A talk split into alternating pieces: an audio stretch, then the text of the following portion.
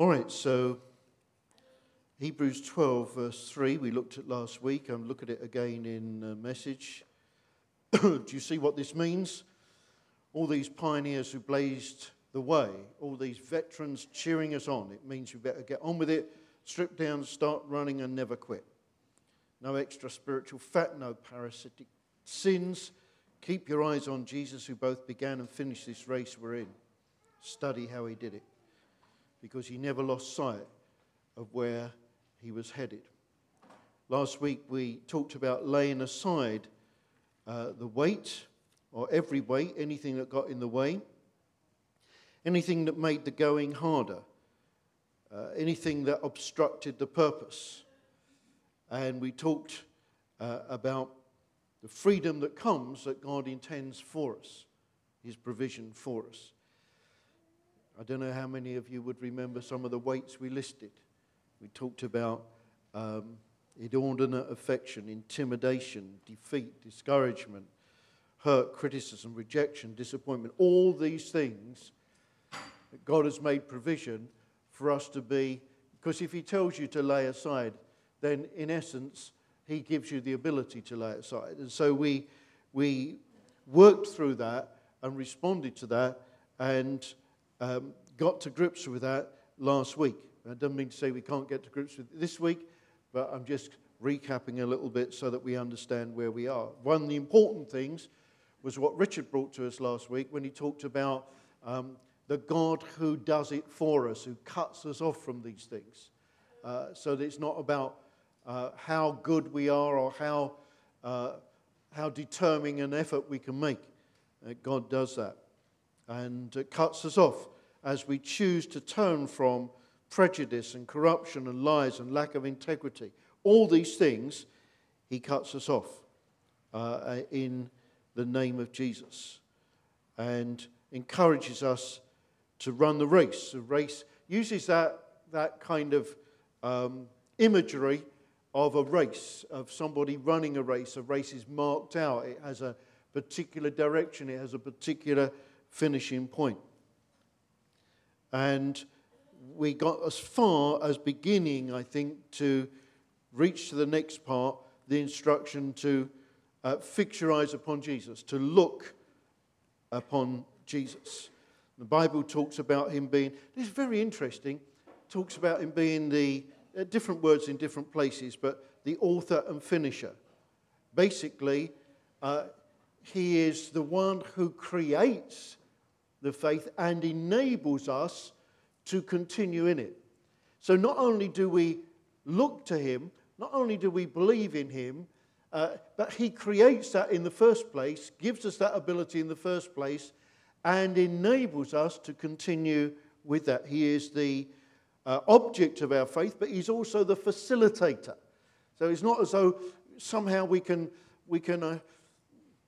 gather all our ability to believe together and somehow attain a place of believing. It's a work of God. God does it. It's supernatural, and we'll look at that a little bit more.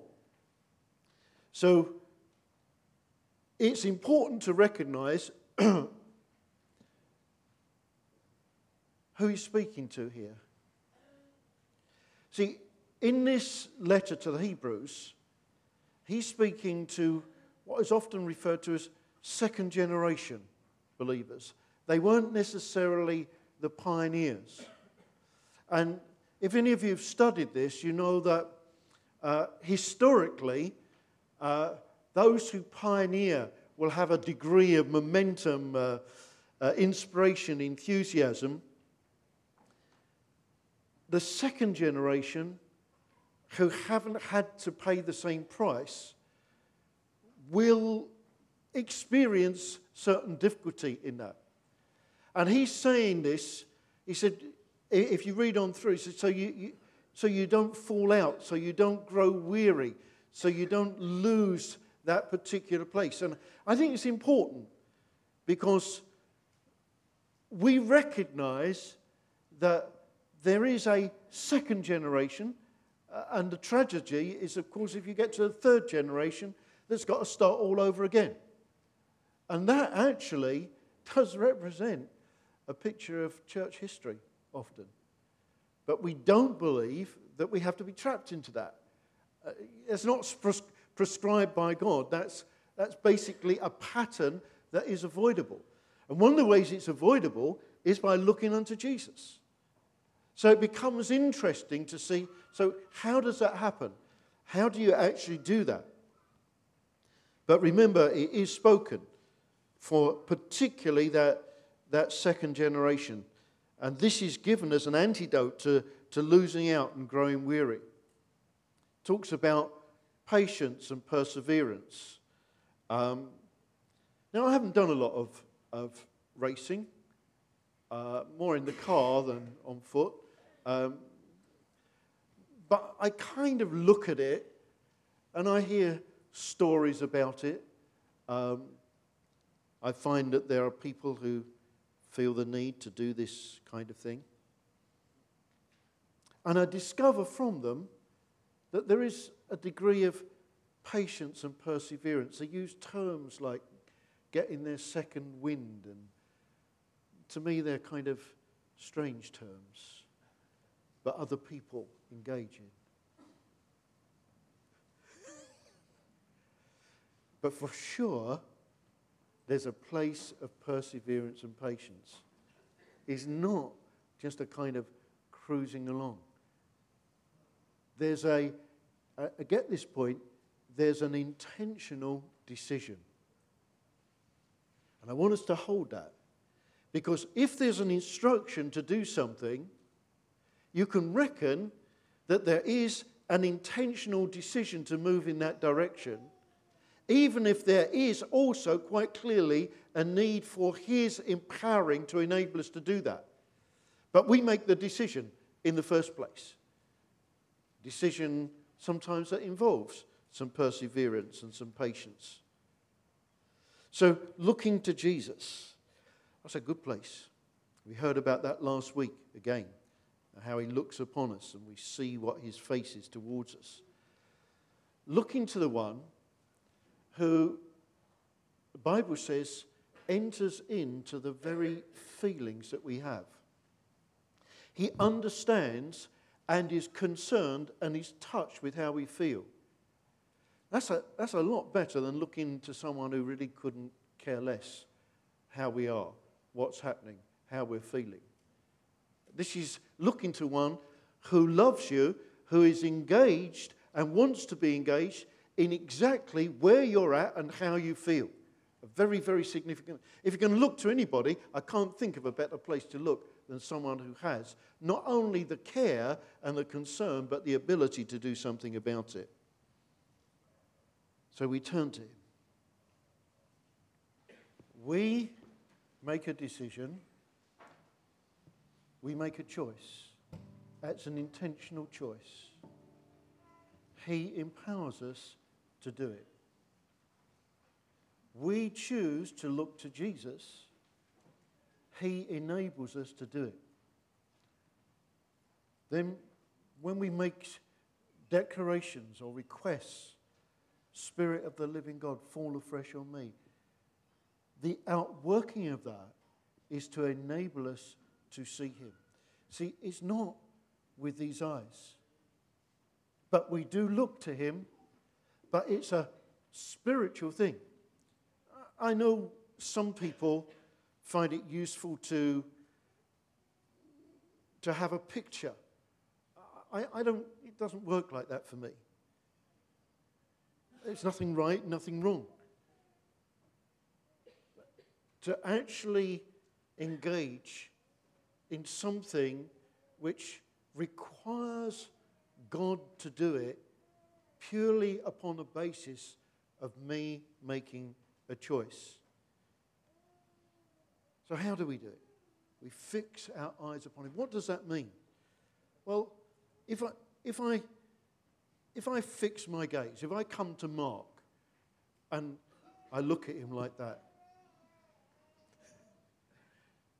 it's very definite. It's not that I walk past and, look at Alan. It has the feel of something determined. I'm looking at you all at the moment, but I'm not fixing my gaze. Can you understand that there's something which is intentional, but it's not achieved in a natural sense. But it is achievable because God says that we can look to Jesus, the author and finisher of our faith.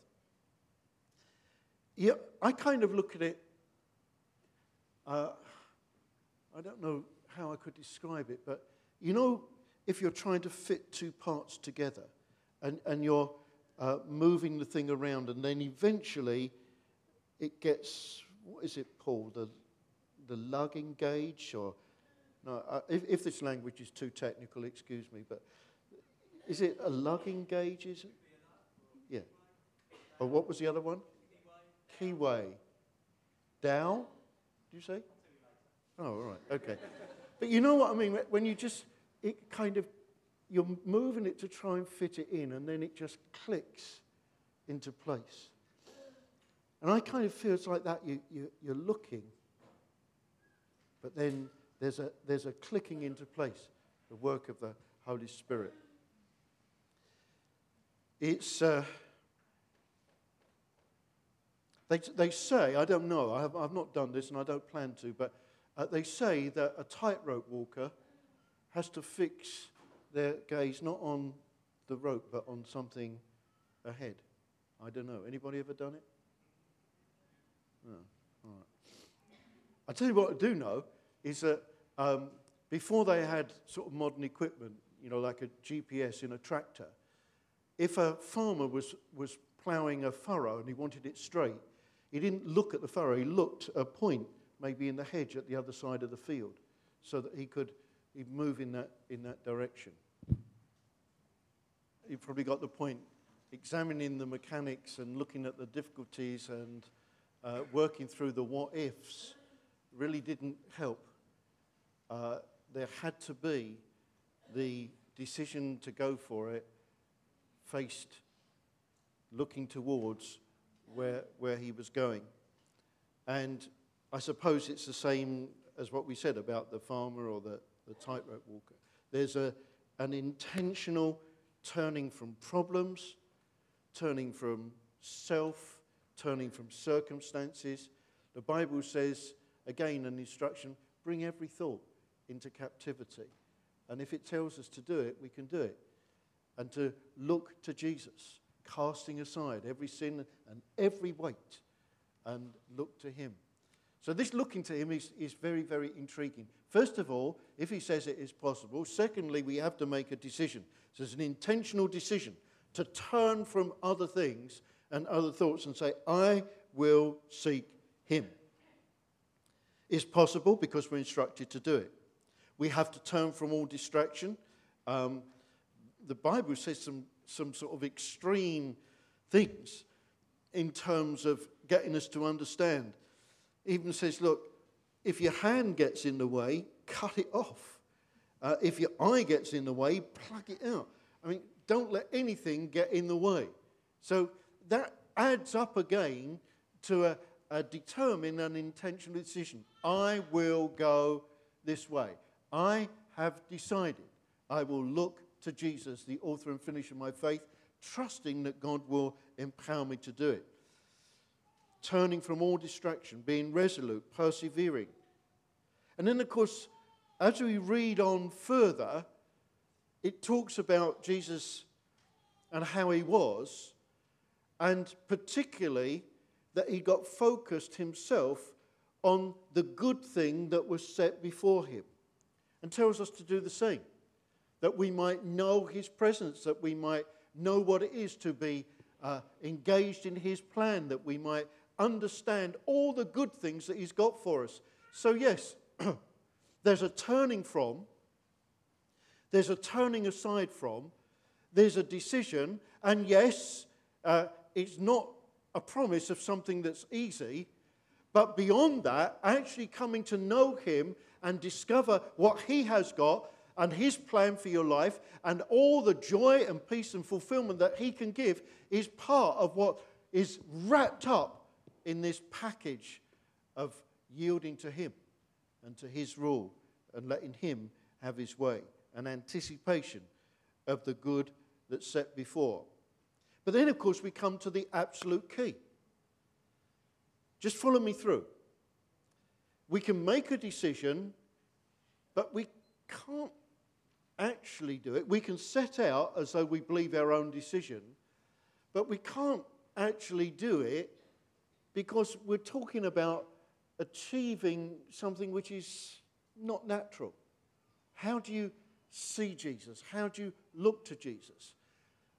Well, we've got to have God's help. You know, God's a supernatural God. If we want to get something supernatural, we have to get it from him. And so the key point is, Lord, will you help? I want to see Jesus. Will you bring me to that place where I come into a realization of who he is and what he's done? Which takes us way beyond some image or some picture or anything like that. There is a place for those, and some people find it useful, but I'm not talking about can we conjure up a picture of a man. I'm talking about coming into the realization of actually knowing, seeing him as he is. What are some of the obstacles? Quickly, well, he didn't really decide to ride the bike by giving full consideration to the consequences. In fact, while he considered the consequences, excuse me, he didn't get on and ride the bike. He basically had to say, you know what, there's something that outweighs the consequences. And yes, there may be. So in spite of the obstacle, in spite of the fear, I may fall off, my jeans might get caught in the pedals or whatever, or I don't know how this thing works. In spite of that, the commitment to say, yes, I will do what God's word says, I will look to Jesus. And of course, primarily it means turning from the what if. What if I can't do it? What if it doesn't work? What if my friends don't like it? What if I have to change? I mean, there is a point in which a decision is made to turn aside from the what if in favor of being obedient. Hearing and following his word. We can't engage in the what if. The instruction for Peter on the bike was just get on and go to Jamie. You know, whatever the instruction is, sometimes the instruction may be to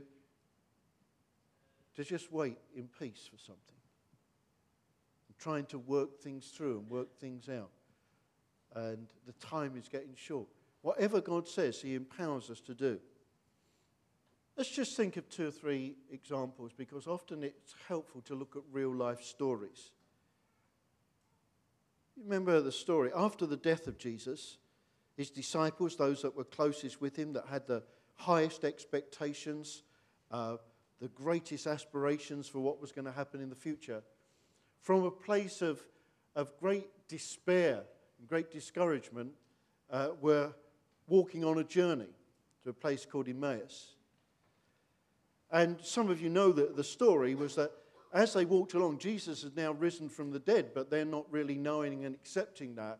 And he actually draws alongside and walks alongside them. Problem was, they were so taken up by their own difficulties and their own disappointment and their own situation that, and they just couldn't be aware or turn or respond to anything else. But they did something that I think we got to learn from these things. Instead of pretending, oh, yes, well, how are you doing? Oh, yeah, everything's all right. You know, life's going on. You know, a few challenges. They actually confessed to this stranger how they really were. You know, God loves that. God loves a people, no matter what mess they're in, who are prepared to be honest and real. It causes us to be candidates for his grace, his good stuff. He doesn't want us to pretend. You know, sometimes people say, well, you know, I've always tried to do good. I've tried to help people. It's completely beside the point. The fact of the matter is, we know we need something beyond where we are and what we've got. And if it's possible, we did a survey once in the area, and it's very interesting. It's quite a few years ago. Quite an interesting result. If it was, this was a question, if it was possible to know God personally, and we just went round houses and people in the street, how you do these surveys, if it's possible to know God personally, would you be interested? There was an overwhelming percentage. It's just people on the street or knocking on doors who weren't particularly interested in church and services and things like that. But the thought of actually knowing God personally, I can't remember the figure now. It was something like 90% or something like that. Anybody remember the figure? No, you don't. All right. But it was staggeringly high to actually know him personally. And so they're on the road. They confessed the issue. They're wrapped up in it. But then God did something. God did something. He actually intervened. And they saw Jesus. It was a divine intervention. Their eyes were opened. Something was transformed within them. And they could actually see. Think of another occasion. Peter and the disciples are fishing in the boat. And again, Jesus appears walking on the water. And Peter, you know, it's just Peter. He's just instantaneous. And he wants to go to Jesus. And he actually walks on water. And while he was looking to Jesus, he walked on water. And when he turned aside to look at other things like the storm and the waves, of course, he started to sink. And, you know, I always think about that. You know, we think, well, you know, he kind of muffed up. But as far as I know, he's still the only person in history that's walked on water and actually did it, you know, looking to Jesus. Supernatural intervention. Here's another occasion of Jesus and Peter. And Jesus is saying, who do people say that I am? He's talking to his disciples. And they say, well, some say John the Baptist, some say Elijah, different sort of views. And he said, well, who do you say I am? And Peter answers, well, you're the Son of God. And Jesus responded something very, very interesting. He said, you know what? You couldn't have got that naturally. You got that. You came into a new place of sightedness. You saw something which you couldn't have seen naturally. You saw something that the Spirit of God had revealed to you. See, it's the Spirit of God that helps us to see Jesus. We may make a decision. We may make a choice. But it requires that supernatural intervention that actually takes us into a place where we can look to Jesus. And we can receive all that he's got for us. And he promises that for us. Let's come back again. Just to worship the one who has made provision for us to be able to see him. For us to be able to turn from a place of intention to a place of actuality. To actually look upon him. As we do that,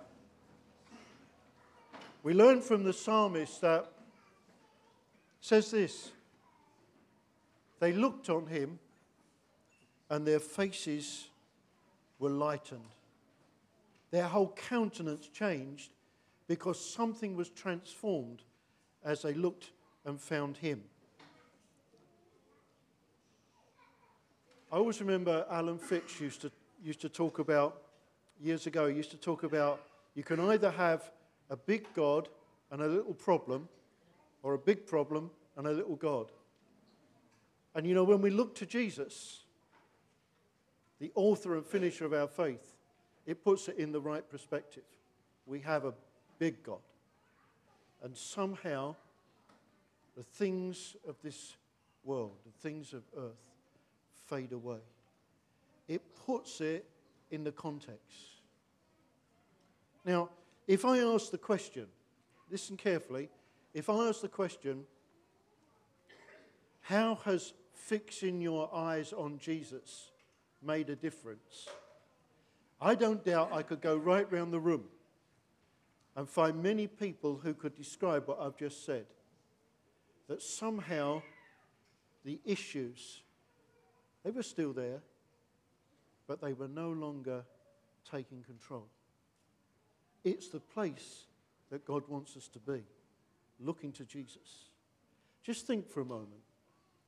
If I came to you, I'm not going to do it now because we don't really have the time for that, but if I did that, what would you say?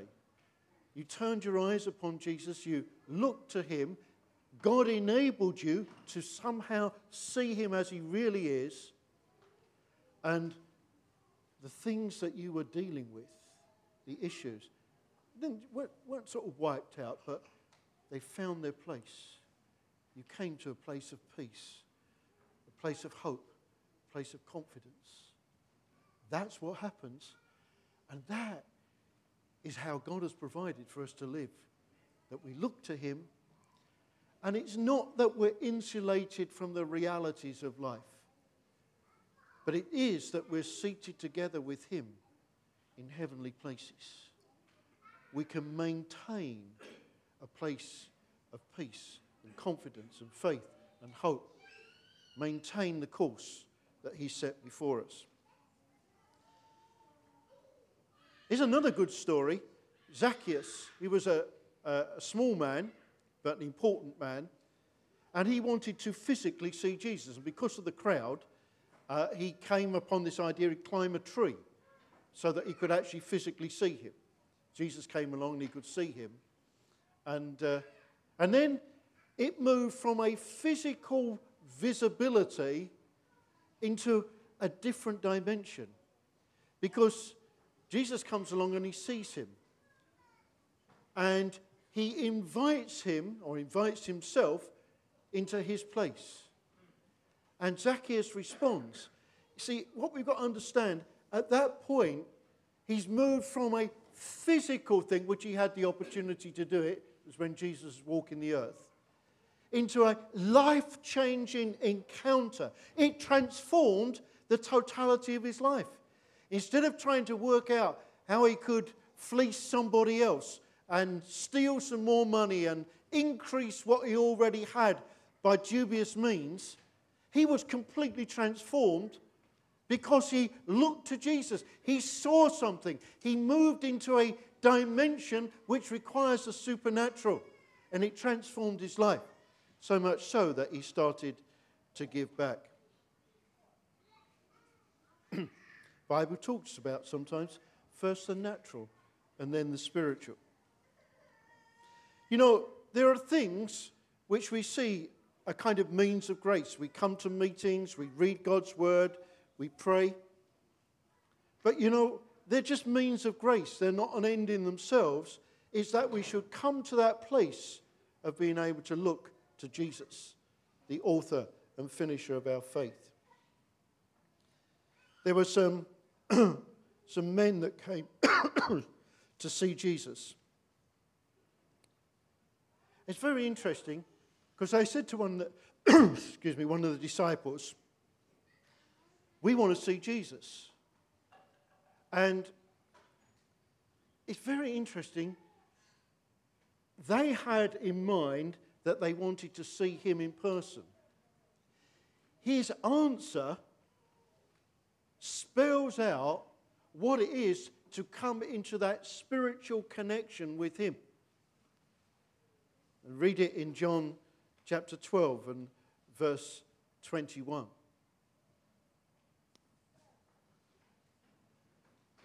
Going beyond the natural into what God intends. we come back and we spend a bit more time in worship. I already just asked you one question, which may not be applicable for some. Let me put another question to you. Something to kind of muse on. How could fixing your eyes on Jesus make a difference? Think of what you're facing. Think of aspirations. Think of disappointments. Think of problems. Think of pleasures. How could fixing your eyes on Jesus make a difference? You know, I believe that as we make that intentional decision, God in His mercy would actually do the supernatural part, the thing that we can't do. The thing that He did for those men in John chapter 12. He said, I'll just read this to you. And they came and said to Philip, "We want to see Jesus." And so they went and told Jesus, "Some people here to see you." And they're thinking something in the natural. This is what replied. It gets it's a little bit sort of involved. This is Jesus' reply. "The hour has come for the Son of Man to be glorified. I tell you the truth, unless a kernel of wheat falls to the ground and dies, it remains only a single seed. But if it dies, it produces many seed. The man who loves his life will lose it, while the man who hates his life in this world will keep it for eternal life. Whoever serves me must follow me, and where I am, my servant also will be." I mean, you've got to have a sympathy for this. These guys have come and said, "Look, mate, all we wanted to do was see Jesus. I don't know what all this is about. All this stuff about a seed falling into the ground and my Father will honour the one who serves me."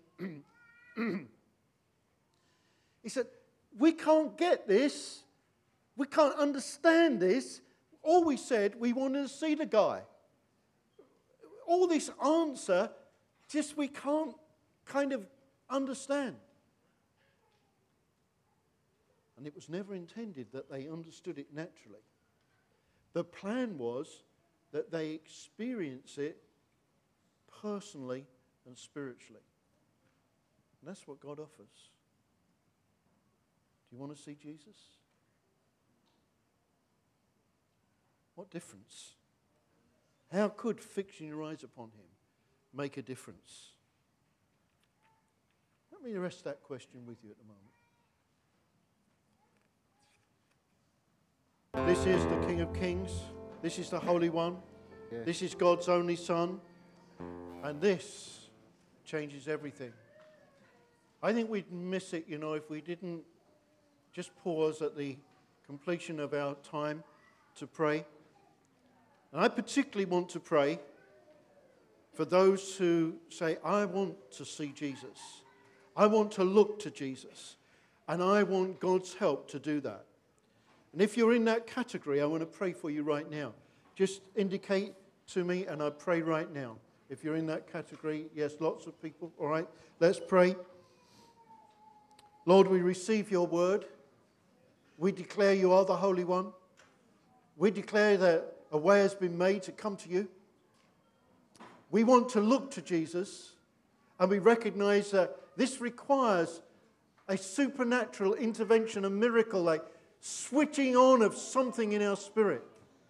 And we ask now, Lord, as we choose to turn aside and as we make an intentional decision to turn from self and circumstances and situations, that you would empower us to see you and to find you and to know you in a more significant way than ever before, because it's our desire and our choice to look to you, the author and finisher of our faith. Therefore, Lord, we ask you now to confirm your word with signs following, that you would empower and enable a turnabout change, that we would come into a deeper place of looking upon you, so that the things around us that press in upon us would just grows strangely dim in the light of your glory and grace.